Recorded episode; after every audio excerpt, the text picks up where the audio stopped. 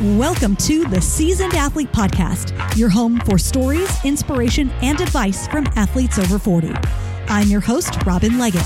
I'm a later in life athlete who became a roller derby skater in my 30s and a runner and obstacle racer in my 40s. Now I'm an athletic aging coach who helps women over 40 experience the massive life benefits that come with exploring your athletic potential at any age and any fitness background. If that fires you up, keep listening. Let's do this. Today, I'm excited to welcome Vanessa Bogenholm to the Seasoned Athlete Podcast. Vanessa is a Bay Area based personal trainer and an avid runner who is a regular age group podium fixture. Vanessa is also the author of the best selling book called It's Your Body Move It, Love It, Live, where she shares her step by step method to understanding how your body works so you can get the astounding results that many of her training clients have achieved over the years. Vanessa wasn't born a natural athlete, but thanks to an influential coach in her early teens, she found joy and freedom through running. And that has led her to a life of helping others make their own physical, mental, and emotional commitment to pursuing what excites them and becoming their best selves. So let's get going. Here is my conversation with Vanessa Bogenholm. Hi, Vanessa. Are you ready to drop some seasoned athlete knowledge on our listeners today? Definitely, Robin. So happy to be here with you. I'm happy to have you. Vanessa Bogenholm, you are a professional tennis player, ultra marathon runner, personal trainer, and you're the author of the best selling book, It's Your Body, where you share inspirational stories of athletes you've trained by examining the connection between their physical and mental fitness, which I think is just so important and often overlooked by people who are kind of stepping into that side of themselves. So I'm really excited to really dig into that as we go. But before we start, I'm going to ask you the question I ask all my guests, and that is what is your age at this moment in time? 55. I think yes. as an athlete, I'm I, am happy to say I'm 55. And right. all of us that you know compete in age group stuff, oh, cool. I, I, have no problem with everybody knows how old I am. right. You know, it's something I've talked about with other guests on the show about how you, when when you do compete as an age group athlete, it's kind of the one phase in life or the one situation, especially as women, where we get excited about like crossing over into a new age group, like crossing over into your 50s, yes. crossing over into your 60s, because you just you just got into the bottom of the next yes. age group, which is often exactly. an advantage. Exactly. So yeah. So you're you're what would you be like the 55 to 59 age That group? is exactly it. You know what the funnest part about that is? Is when you beat like 27 year olds. Oh yeah. Because you know, when that's in the listing of a race, that's like ultra cool right right it's such yes. it's it's a rush for sure yes. I, I haven't done that as much as i think you have but it's still it's still cool i like to look at my times and then compare them to like the teenagers times and the 20 somethings because another thing that often happens is like as we age we get better at those longer distances and so mm-hmm. we see the younger age groups and it's like they're they're not as fast at these longer distance right. races so i'm like well if i was in that age group i would have won but my age group is so competitive at that distance yes. which you yeah, know but that's also really cool too right. um, so yeah you're at the bottom of that 55 to 59 age group so you're definitely at that advantage right there well vanessa let's go back in time it's like clear you're an athlete right now and you're crushing it. Um, mm-hmm. But when did that all get started? Did you grow up um, active and into into fitness and athletics? Uh, how did things get started for you? I wish I could say I did, but no, I did not. I was a very overweight teenager. I was 13 years old and pushing 200 pounds from an unathletic family with no knowledge of how to do anything. And I just had a very, very, very nice coach. My mother always wanted me to play basketball. I grew up in a small town, which is a basketball town. I went to these summer camp for basketball before high school started, and the coach said, Vanessa, you probably want to get fit because I couldn't get my feet off the floor. You know, shot Granny Goose style was the slowest in the sprints. But he was super nice about it. It wasn't like, you know, there's no way you're going to make the team or anything. And so, you know, this was 1980. So this was a long, long time ago. And Frank Shorter was my hero. And so I went to the library and got every book I could on running and I decided I was going to run to get fit. And um, you know, Frank Shorter ran 140 miles a week, so why couldn't a fat 13 year old? Was really my brain capacity. But the next morning when I put on those tan and brown Nikes that Nike just brought back, which is really disgusting. We didn't need those shoes back again. Um, Someone that, out um, there that feels like an emotional connection to those I know, shoes, but it sounds like it's not you. It's not me. I went, no, those cause blisters. We don't need those shoes ever again. But um, yeah, so I went on my first run and it was 23 steps, literally. And that was the day that I realized that I was very fat and very out of shape and that I wasn't going to be a quitter anymore. And I'd been a quitter my whole life at that point. And I decided I wasn't going to quit. And so as I, you know, cried and all that stuff that we do as teenagers and walked home, I thought, what if I ran 26 steps? Just one more. And one more step turned into 11 miles a day um, by the end of the summer. And, and I'm sorry, how old were you back then? How old? 13. 13. I was 13. Wow. So from eighth grade to high school, I dropped 60 pounds, um, grew about four inches taller, looked like a whole new person by the time high school started. And now I had no more ambition to be a basketball player because now I wanted to be a marathoner. I mean, so it's really interesting when you look at, I mean, you know, we're not 12 anymore. So when we were kids, there was like two things you did. You either sprinted or you were a four and a half minute miler or you were a marathoner. Those were like those were none of the things that I did. But yeah. but those were like things that we knew, that we knew in the public mm-hmm. domain that people did. And, you know, to be a sprinter was never going to be me milers that seemed out of my realm, but I just felt as a runner, I could like work at long distance running and be good at it.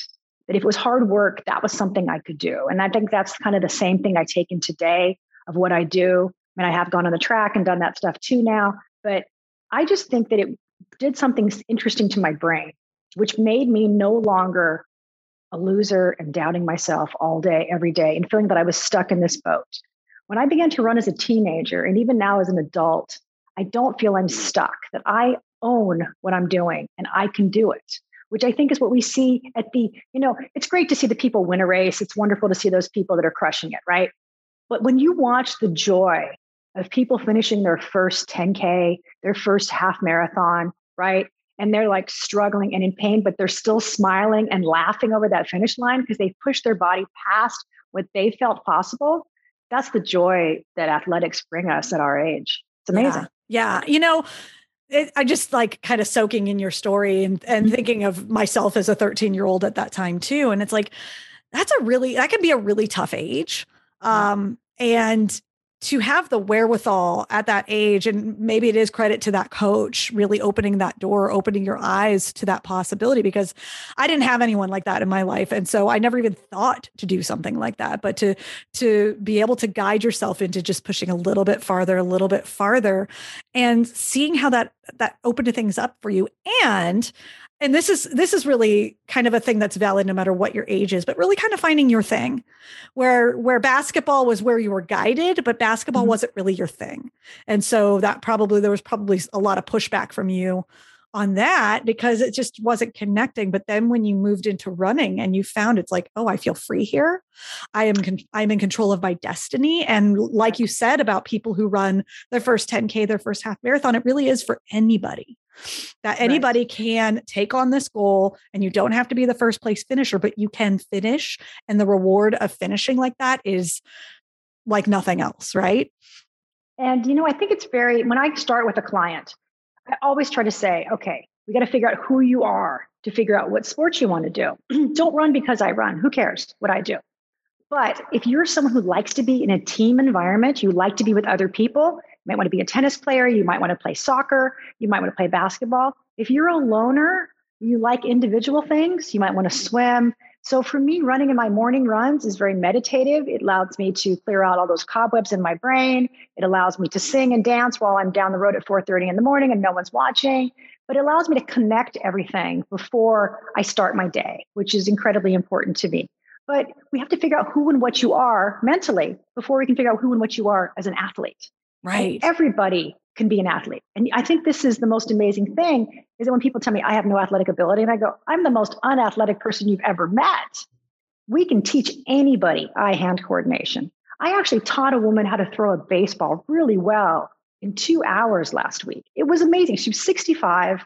She came to me, she's been me for a couple of years. And she said, You know, I tried to throw a baseball over the fence and I couldn't do it. And I go, Over your back fence? How come you couldn't do it? She goes, I don't know how to throw a ball. And because boys usually had fathers or grandfathers that taught them athletic stance, how you turn your shoulders when you throw. Girls don't know that. Girls just throw straight ahead and go, "Well, my wrist goes down and it went to the ground." You know, and when she got it, I mean, it was like it was Christmas for her because now she realized she wasn't just this loser that couldn't throw a ball over the fence. She could throw a ball just like anybody else can throw one if someone teaches you. Right, right. And and even like when you when you discover these skills that you didn't even think you could do because nobody yes nobody told you you could do it nobody showed you as a kid like i am that mm-hmm. person by the way like i believe that the hand-eye coordination stuff is my last frontier mm-hmm. because you know it's true my brother was playing baseball he was playing soccer he was playing all those little league sports and i wasn't doing any of that and so i run i race i played roller derby which did not involve a ball but anything involving a ball or throwing or catching yeah. it's like I'm still lost there. Right. And but sometimes it just takes somebody who could just show you just this one little turn of your body, yep. this yep. one little turn of your wrist. And that's all it takes. It's a little tweak that you're not thinking of that could open up this ability for you. And when you have that ability opened up, it lights you up, it changes you. And it doesn't matter yes. how old you are. And I think that, you know, I always tell parents teach your kids how to throw at a very young age. Because whether you're playing tennis, whether you're playing football, whether you're throwing a javelin, these are all basically the same motion. So you teach a two and three year old child how to throw properly, and guess what? They can do any sport they want to do. Mm-hmm. And you've now opened a world to them. And the bonding of throwing things with your kids, like throwing a ball back and forth. It's it's you know, Huge. nice thing to have. But yeah, I I play I do Spartan races, which require me to throw a spear. Yes. And that is my worst skill in that race. I have a terrible, terrible spear track record because no one taught me to throw. you know, and so when I was, I guess I was 50, um, I decided I wanted to learn how to throw the javelin. You know, I'd been to track and field events and thought, you know what, 50, you know, you go on Amazon and you buy three javelins, you look up all the rules. I'm I'm now that person that looks up every rule and regulation and how everything's done first before, right? And then I went to UC Berkeley and just walked on the field while they were doing a track and field practice and saw who the head coach was and said, Who's the best kid at the javelin throw? And he goes, He is. And I go, Great. Can I hire him? And he goes, To what? And I go, Teach me how to throw the javelin. And this coach looked at me like I was insane. And he goes, Are you serious? And I go, What am I going to pay him? 50 bucks an hour? And he goes, That's probably going to work. And you know, here was an NCAA Division One javelin thrower guy. And I said, So when are you free? You, you know, a couple of hours, a couple of times a week for about a month. And he was like, Seriously? And I go, pay you 100 bucks cash. And he was like, fantastic. That's probably you like know? more money than he expected too. I know. And he was like, whoa. And I'm, I'm just rich. like, you know, and, and he goes, like, you're not learning off YouTube. And I go, no, because I know enough to know that I can just learn mistakes off of YouTube. I can watch people left and right and listen to all the greatest whatever. I want you to watch me and fix me and show me from the day one what I'm doing wrong and fix me.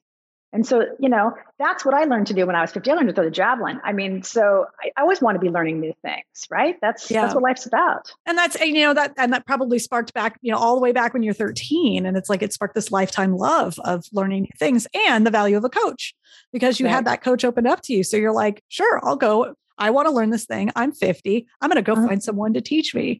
Right. And what a fun attitude that is also to just be open to anything and then go go find someone to teach you? Because a lot of people would be scared to do that. Well, you know, it's interesting you say that. So, so I work with my clients mostly one on one. Sometimes there's two at a time, but it's usually one on one in my studio. So there's nothing to be embarrassed about. You don't have to be embarrassed. You don't know how to manipulate a machine. I don't know how to. I think the most common thing, as you know, is people have they think running hurts. Mm-hmm. Well, running the way you run hurts, but we don't have to run that way.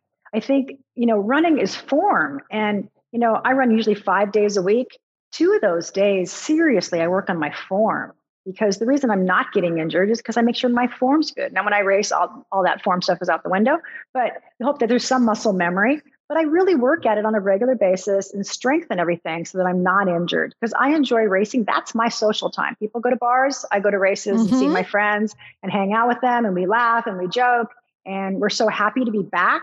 I mean, I think, you know, those of us who are regular, you know, twice a month runners or racers, to not see your friends that you saw, it was painful. And, and you watched depression setting in on those of us. And it wasn't because we were trying to compete and win every weekend, but this was our social time, talking about food and sleep and the latest in shoes and you know how's your grandma and all that stuff right this was our social thing of socially bettering our lives and it you know that's what the hardest thing about not racing was i totally 100% agree with you and when and that's the other thing about you know taking on a sport is you actually can take on that community as well. And I've heard the story from so many people that I've interviewed for the podcast. And it's my own story too, that, you know, my primary thing is, is Spartan. I do road and trail races mm-hmm. also. But mm-hmm. when I go to those, those Spartan races, I see friends that I see at every race because I tend to race, you know, in my area. Mm-hmm. So I'm going to see a lot of the same people that I hadn't seen, you know, in over a year.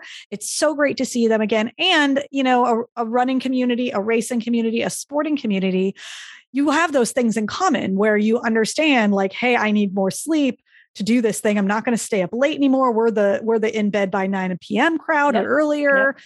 We're yep. the up at 4 or 5 a.m. crowd. And it's yeah. like the rest of our our friends don't get it. Yeah. yeah. and, you know, all of that stuff that betters your life, this is the group of people that will support you in it. And so it's just great to be around those people, whether it's online and especially in person. So I agree, race time is social time. It's fun.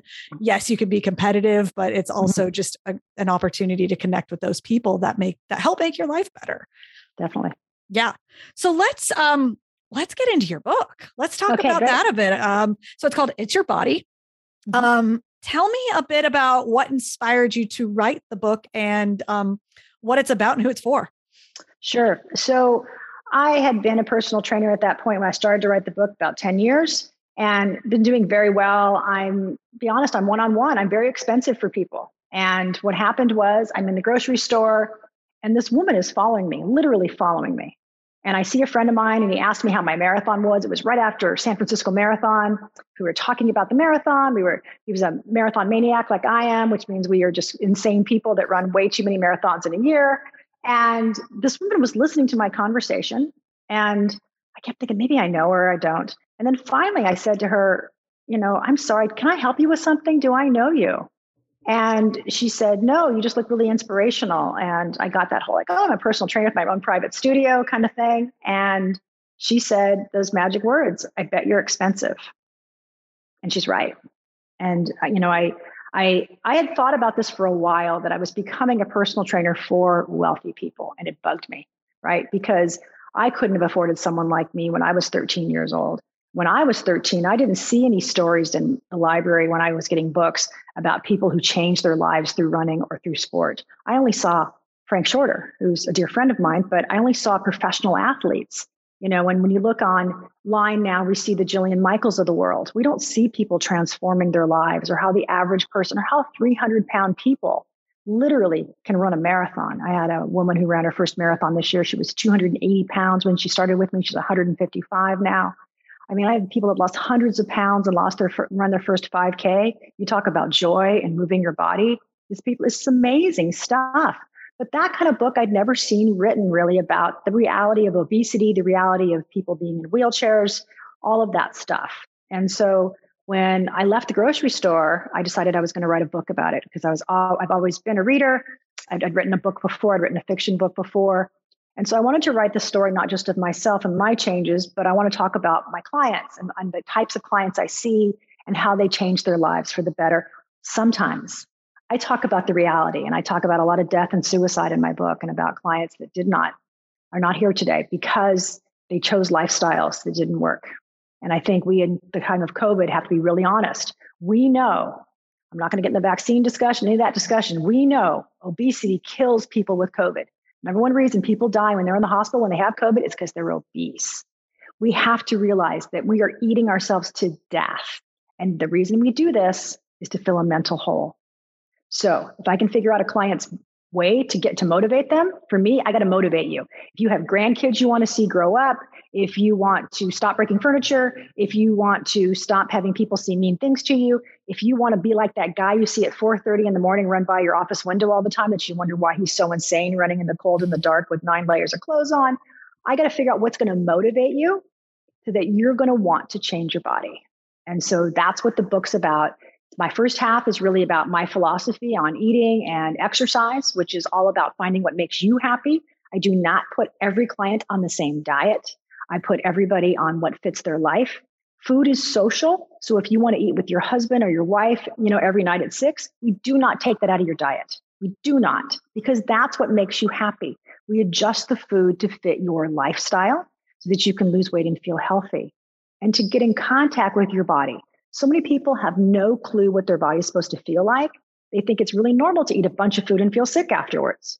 That is not normal. I don't eat and feel sick afterwards. If I do, it's because I ate the wrong thing. So we have to figure that out.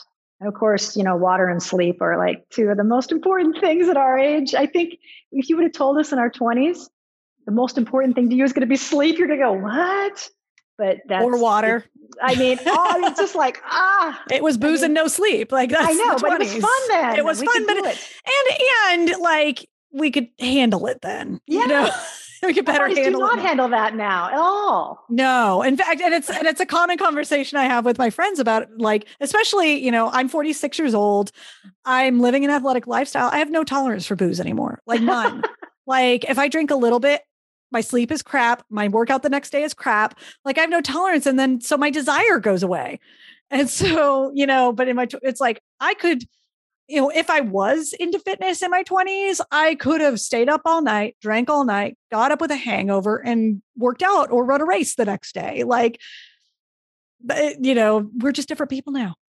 yes, we are. We're older. We, we've worn these bodies out just a little bit. You have to take better care of them now. Yeah. And I think our bodies, like, they send us signals faster that we can't ignore. I think we, they, they sent us signals when we were younger. We just chose to ignore them.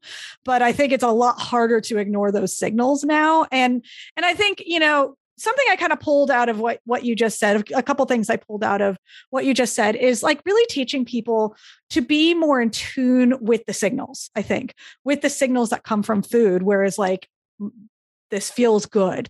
You know when you i know that there was a i used to eat I, I ate a lot of sodium heavy food. Like that was my thing. I'm I'm a savory more than a sweet person. And so I would I would be playing roller derby and then just eating like salty, salty foods. Um, and then when I made like when I started eliminating salt and eating more like homemade meals as opposed to processed, it's like, oh, I don't get these stomach aches all the time anymore. I thought I was just like, I thought that was just my body, that I would just eat and get a stomach ache. And it, that was me my whole life. And it's like, oh, it doesn't have to be that way. Oh, that's interesting. And so starting to actually understand what feels good, understand what supports your body to help you do the things that you want to do if you want to say run a half marathon or a marathon or even a 5k that like what i eat the night before can play a role into whether or not I enjoy that run the next day. Um, and sometimes you got to learn that stuff the hard way, but um, and through trial and error, because like you said, it's individual. We are all individuals. There's no one size fits all situation. Learning about hydration and actually being mindful about hydration, being mindful about sleep. These are some basic, basic things. Moving your body, strengthening your body, eating food that supports your what you want to do, drinking water, resting, recovering, and sleeping. Like I call it the big five. And you know, there's one other thing that you don't touch on, and that is we have complicated lives, and the stress of our lives is is is remarkable. You know, if you have a family, if you don't, you everyone has financial situations, whatever. You got a flat tire in your car. How you handle stress and what you do with that stress is really so much more different now in our 50s than it was in our 20s. And so teaching people to walk away from stress is really one of the things that I work on all the time. You have to decide that that is not going to get you anywhere. I don't know how you were in your 20s, but in my 20s, I thought it was great to be riled up and excited and scream and yell at people and do things, you know. And now I know if I scream at somebody, mm, I feel worse. So I don't do it. I don't get in arguments. Excuse me. I don't do those things because I don't want to feel bad. Because if I scream and yell, I physically feel bad. So I avoid it and I try to teach my clients to avoid that kind of stress. We're all going to have disagreements, but how we handle disagreements will affect our physical life. Yeah.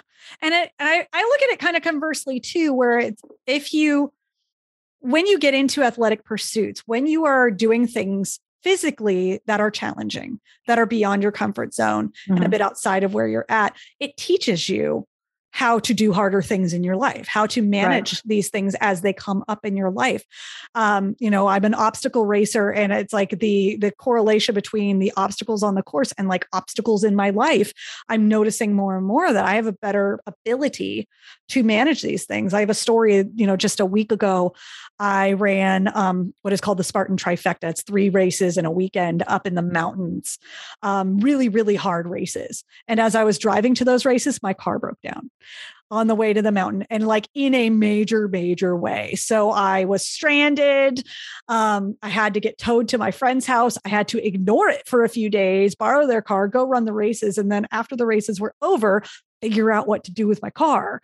And you know i was talking to my sister about that and she's like i really commend you because i, I feel like that would have wrecked my weekend. Like that would have just i wouldn't have been able to do any of what you did and you just like put it aside did what you needed to do handled it after you're done. I'm like, it's because I do this stuff. Like, you know, the more the more you do these things that that test your determination and test your tenacity, that reflects in your everyday life. That reflects and helps you build that ability to take on these challenges because we all have these challenges that come up in our lives and it, it creates a greater ability to handle that stuff.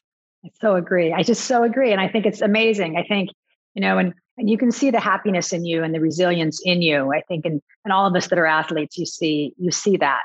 And and just i mean i think it's i think it's amazing when you know someone says well why would i really want to run a 5k and i go i'm not going to make you. I mean i don't care if you want to. And you know before covid on um, thanksgiving two years ago i carry, carry usually between 27 and 30 clients. I had 24 of them that ran our local 5k 10k for thanksgiving it was the craziest thing ever, right? Because you know I'd finish the race and I'd like counting people to make sure that you know everybody got in and everyone did everything, and how happy everybody was, and how happy their families were to see them, which was the best part ever, right? Because all their families would come and thank me and look what you've done to my you know father, my you know whatever it was, my son. It was amazing, right? And what a family experience it is when one family member competes and does things physically. It's just a great overall experience. Yeah, yeah. And it's such a great way to model behavior to your family as well, which I know for so many people is important to to show their kids, show their grandkids what they could do. Um, and doing something like this can absolutely do that because they're seeing you know, they're seeing grandma out there running that 5K. Like, how cool is that? What an amazing experience. Enjoy all your favorite sports like never before at BetMGM. Sign up using code CHAMPION and receive up to $1,500 back in bonus bets if you don't win your first bet. When you register with BetMGM, you'll get instant access to a variety of parlay selection features, live betting options, and the best daily promotions in the business. And with BetMGM at your fingertips, every play and every game matters more than ever. Remember to use code CHAMPION and receive up to $1,500 back in bonus bets if you don't win your first bet. Place your money line, prop, or parlay bets with the king of sportsbooks today. BetMGM and GameSense remind you to play responsibly. See BetMGM.com for terms. 21 plus only. Virginia only. New customer offer. Subject to eligibility requirements. Rewards are non withdrawable bonus bets that expire in seven days. Gambling problem? Call 1 800 Gambler. Promotion. Promotional offer not available in Washington, D.C. So, um, let's talk about some of these some of these things you touch upon in your book these you know what i call the big five or the big six which includes stress but let's get into let's get into hydration. Because you know i know i don't i don't do enough. I don't drink enough water. You know well, let's talk about i make it i make it very simple and it's the same thing for everyone that comes in here. You do 30 ounces first thing in the morning when you first get up before your coffee or tea. It's 30 ounces. It's not 25 it's not 35 it's 30 ounces first thing in the morning before your coffee. Period you do 30 ounces again in the afternoon, sometime between two and three, hopefully, depending on your work schedule and where your bathroom is located. So that's really important. I don't, I'm not so stuck on those ones, but it's 60 ounces a day, regardless of any other water you drink or anything else you drink. Period. No question. Now, when I first started working as a personal trainer, I, people say, Oh, I hate water. I'm not drinking water. And I'd let it go. Now, if you say that, you're not my client, period, because I cannot help you because I think people, the most thing that they're shocked about is the morning headache goes away when you're hydrated. Whenever someone tells me that they wake up constantly with a morning headache, I always say, well, of course you do. You don't drink any water. Oh, but I drink soda all day and I drink coffee all day. Well, congratulations. You have a bunch of caffeine in your body, right? And you wonder why you have headaches. But no, the 30 ounces of water in the morning and 30, it's very simple. That is what everyone does. And it becomes just like getting out of bed in the morning and going to the bathroom. What one does, they get used to it. It takes a solid three weeks to stop gagging it down. And it takes three months for it to become a habit. So, you know, usually at three weeks, they go, okay, I don't hate it anymore. Wow, look, my skin looks better. I feel better. This is amazing. Oh, I had a woman this morning, craziest thing. She's 64. Vanessa, I don't have to take laxatives every day anymore. And I thought, oh my God, you were taking laxatives every day, right? For how many years? I don't know, 10. Like, like, like thinking that that was just what a normal older person did. I mean, talk about what commercials show us. And I was thinking that, you know, obviously you're not seeing a teenager taking a laxative on a commercial, you're seeing older people do it. So this is makes it seem normal, right? Buys it over the counter, taking laxatives all the time. Oh my God, water worked. Hallelujah, right? So that's that's hydration for me. 30 ounces in the morning, 30 ounces in the afternoon. Yeah, yeah. And I, you know, it's like I bet people uh, initially woke up and it's like, that's my caffeine headache. I need caffeine. I need my coffee, know, right? No, it's yeah. a dehydration headache. Interesting, yeah. interesting. And then let's talk about sleep. I know oh, it's a oh, challenge. Wow. I know it's a challenge for a lot of people. You know, it's such a funny thing about what a challenge it is. So we all have, especially as athletes, we all have these amazing watches that'll tell us how bad we sleep. We knew how bad we slept, and now we get to see it in a real time form but do you understand it? And do you understand what it is for you? So for me, seven hours is perfect if I can get it. I structure my days um, so I can take a nap in the middle of the day. I've always been a great napper, so this is my thing. I live five minutes away from my studio. So I do an hour and a half break in the middle of the day. I go home, I eat, I take a nap for about 45 minutes and come back to work and feel like a million bucks. Um, I get to bed always by 10 o'clock, period. That's it. I mean, it doesn't matter. It just, just if, if I'm going to do anything the next day, I have to. Otherwise, I will not fall asleep. I really prefer to get into bed by 8:30 or 9 though. So I really try to do that. My body clock, I'm a 4:30 a.m. riser. That's me at 4:30 a.m. zing and I'm going 100 miles an hour. Now, as I've gotten older, what happens is you wake up in the middle of the night and cannot get back to sleep. What has happened to us is we now have our cell phones and our iPads to entertain us, and then you're up for an hour or two instead. The hardest things to say, I don't need that in the bedroom with me. If I get up and go to the bathroom, I'm going to lay here and just somehow meditate or be quiet to go back to sleep. Because if you're now stimulating your, if your brain was already going 190 miles an hour and you put on, I don't know, the Mandalorian, it's even more wound up, right? So you're not going to go back to sleep. And now you're up for two hours. So now you've taken that seven or eight hour window and made it a six or a five hour window and you're exhausted. And so for me, the most important thing is not to have those things in the bedroom with me. I go to the bathroom in the middle of the night and go back to sleep and work at that. And if for some reason I go three nights without sleep, now I've got to reschedule my life because now I'm in trouble because the fourth night will throw me out of whack for a week. So that means that I've got to st- stop work early. Maybe usually I work till 7:30 at night. Maybe I just work until 6 one night so that I'm home and quiet by 7 so I can really get to bed and really try to figure out what's wrong because I know it'll just be cumulative effects and you cannot we have a I mean we are just a drug dependent society.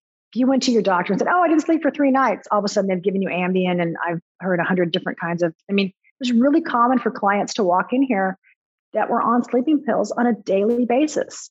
You have to realize your body was not made for chemicals. It wasn't. It was made for real food. We, were, we didn't evolve to have something processed in a pill put in us. So figure out what's happening in your life, what you need to do.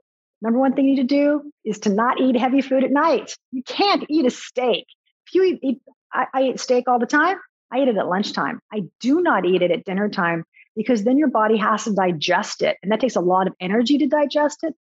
Everyone has eaten too much at night and gone to bed with like their stomach all hot, feeling like, oh my God, I feel like a cow, right? We've done it. All of us have done it. How could you possibly get a good night's sleep doing that? So don't set yourself up for failure where sleep is concerned. Yeah.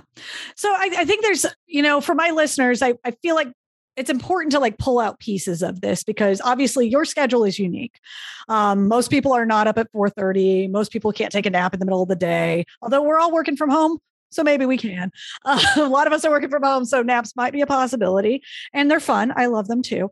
Um, but but taking out pieces of you know what might work, like what are what are things that are that are getting in the way of your sleep? Are you on your phone before bed? Are you getting on your phone in the middle of the night? Are you turning on the tv when when you wake up in the middle of the night? What can you change to create a better sleep environment for yourself? I mean i know when i get up to go to the bathroom i don't even put on my glasses. I am stumbling blind to the bathroom no lights. I know my way over there do my business, stumble back. Sometimes I just keep my eyes closed. Like, you know, I want to, because I'm a light sleeper. So I know that I need to do very particular things to ensure that I don't just wake up and start thinking about my day, you know, um, even without a phone on. But if you cannot help it, if you cannot help getting on your phone, taking it out of the room is a great idea. So really like what what are one or two things that you can do if you are struggling with getting a sleep? Maybe it is getting in bed a little bit earlier at the end of the day. Maybe it is turning off your phone 30 minutes before bed and your tv and all your screens. Maybe it is keeping your phone out of your room. Maybe it is not eating that steak for dinner. But what are you know it, when you're starting it can seem like a lot of things like okay i gotta i gotta not eat heavy food. I gotta get rid of my phone, turn off my TV, all this stuff. It's like, well, let's pare it back. What are one or two things that you can do right now? And I bet you anything, it'll make a difference. Right. And also, yes, definitely, especially with the phone thing. I mean, we're all addicted to our phones and what's happening. What, what are we missing? But the next thing is we spend, even if you don't sleep, a third of your life in bed. None of us spend a third of our financial income on our bed.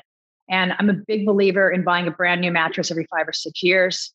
And if you don't like the mattress you have because it's too hot or too cold or too soft or too hard, be Goldilocks. You find that perfect bed that makes you really happy. And if you're willing to spend $275 on a pair of Nike Vaporflies to run your half marathon. You are just really obsessed with your Nikes. um, yeah. So if you really want to spend that kind of money on shoes, but you don't want to spend two or 3K on a bed that you spend a third of your life in, you better think about that, right? Because that's going to affect things more. And I think it's really interesting when people say, gosh, new beds are so expensive. I mean, I had a guy tell me that new beds were so expensive in his Audi SUV that he had just driven up in.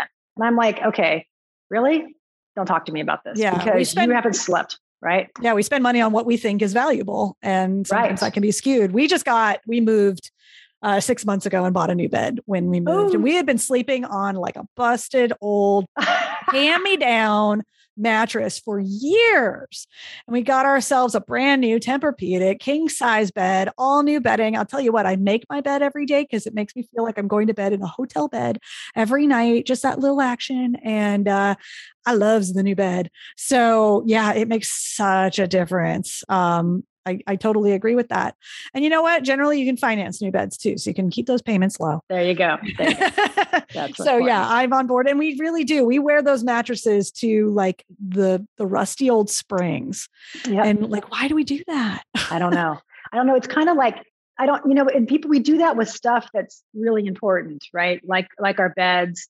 We'll do it with not having the right cookware. I couldn't make that because I don't have the right cookware. I don't know. Go to TJ Maxx I bought All-Clad at TJ Maxx the other day, for gosh sake. So, I mean, you know, we can do these things, but we think because they're good enough and they're getting us through the day that we can do it. But priority, sleep is priority, water is priority.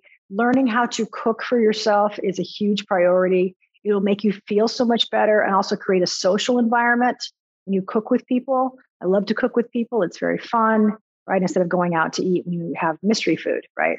Very, very careful about what I eat. Yeah. And I, I, I love the recurring mention of social and community.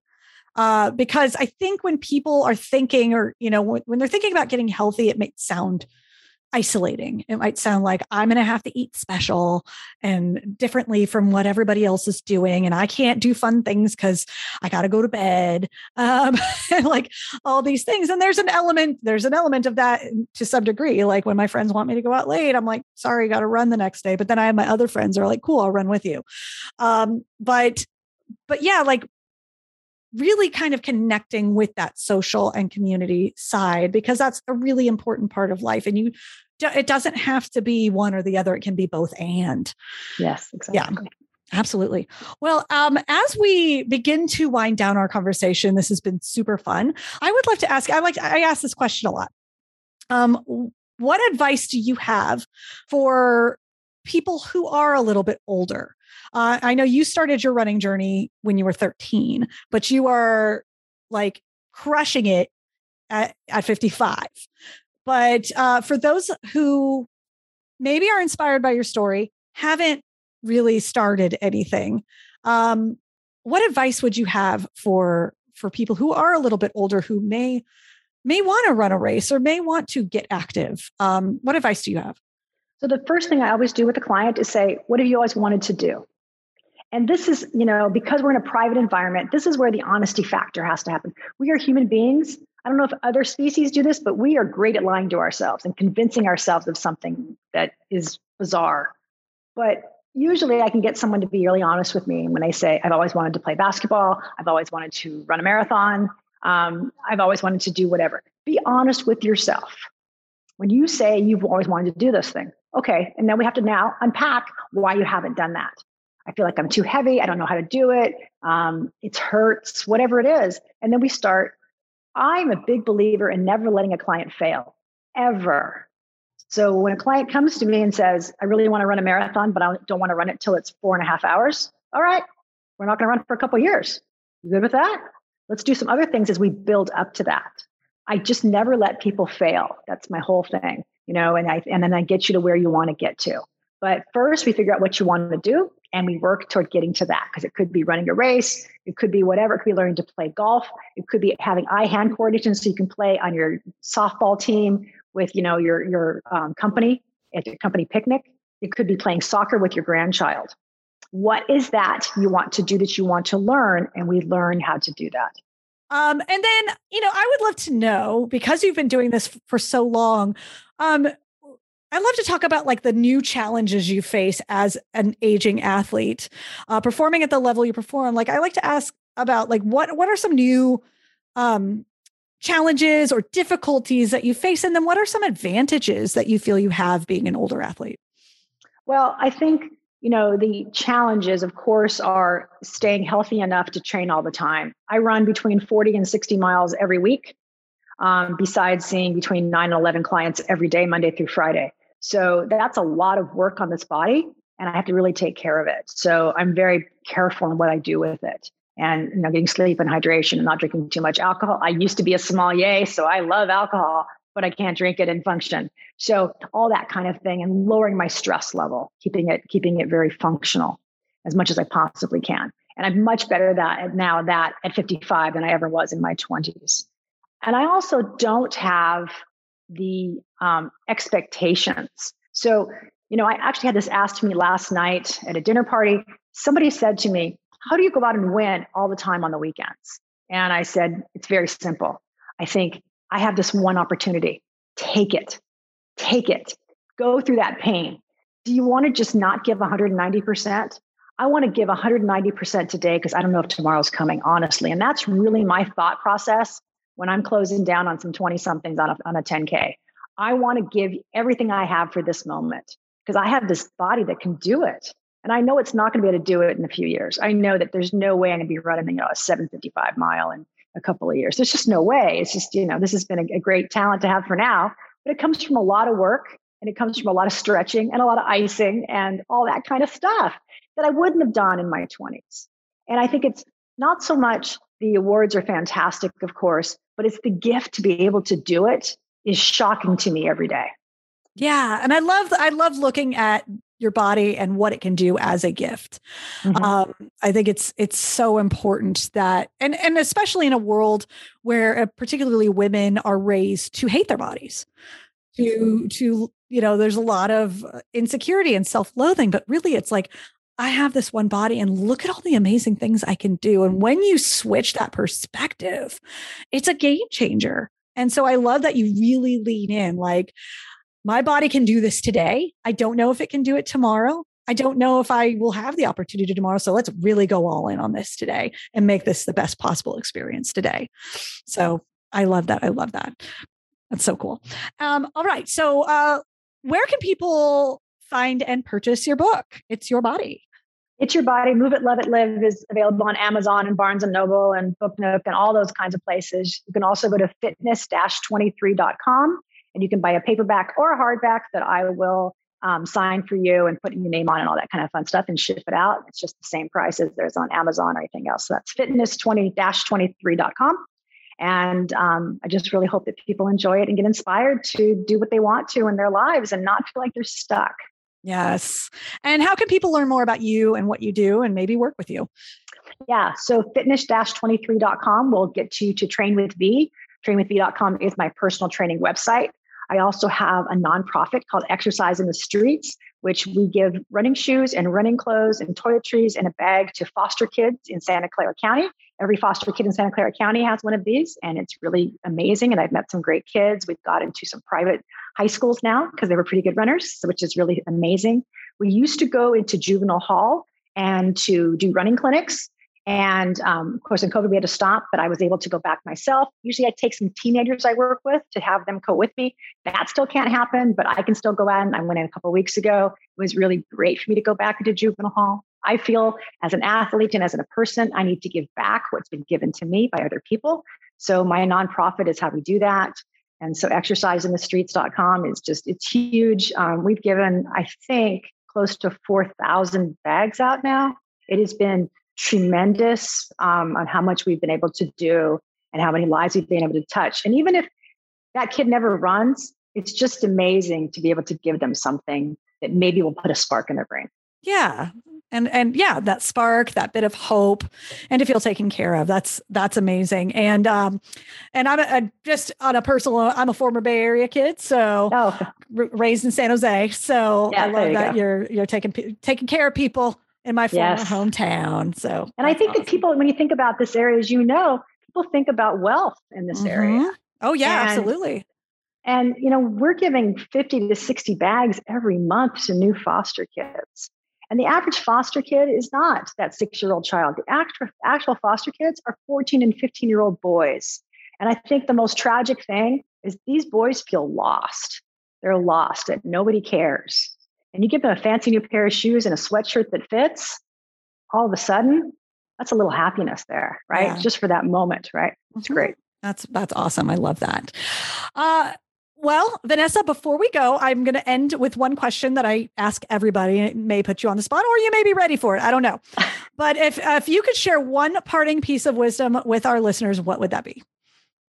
One parting piece of wisdom: Do not stop learning. I think learning is the most important thing in life. And that's what I what I keep going forward. There's so many things I want to learn and do. And if you keep that mentality, then I think you can be happy. And that's yeah. what we're all really striving to do is to be happy in life. Yeah. And the brain is a muscle just like anything else. So you gotta you gotta strengthen it. And so if you want to learn to throw a javelin, you go find someone to teach you exactly. Yeah. if, if, we take nothing else from this conversation, I think it's that. Go find someone. If you want to learn how to do anything, go find it's someone fine. to teach you. It's fine. Exactly. It's awesome. Vanessa, thank you so much for coming on to the Seasoned Athlete podcast, sharing your knowledge, sharing your wisdom, sharing your inspiration. I love your story. And uh, go out and if you're listening, go out and get her book. It's your body. Um, and uh, go go pursue what lights you up as well. Thank you so much, Vanessa, for being on Seasoned Athlete. Thanks. Have a nice day. Seasoned athletes. If you've fallen out of your fitness routine and the idea of jumping back in feels as daunting as putting together a work presentation the night before you have to present it, I have a fun freebie for you. Introducing the Off the Couch Starter Pack. Inside this free download, you'll find six days of strategically programmed workouts and recovery sessions for any fitness level, all designed to get you up, get you moving, and get you excited about working out again. I paired every workout and recovery session with its own hand curated Spotify playlist to ensure that you're moving with joy every step of the way. Because that, my friend, is how you get fired up to get back into fitness again. So, If you're looking for a way to open that door that's been closed for far too long and to do it in a way that's simple, effective, and fun, download my free off the couch starter pack now through the link in the show notes or at robinleggett.com slash buy couch.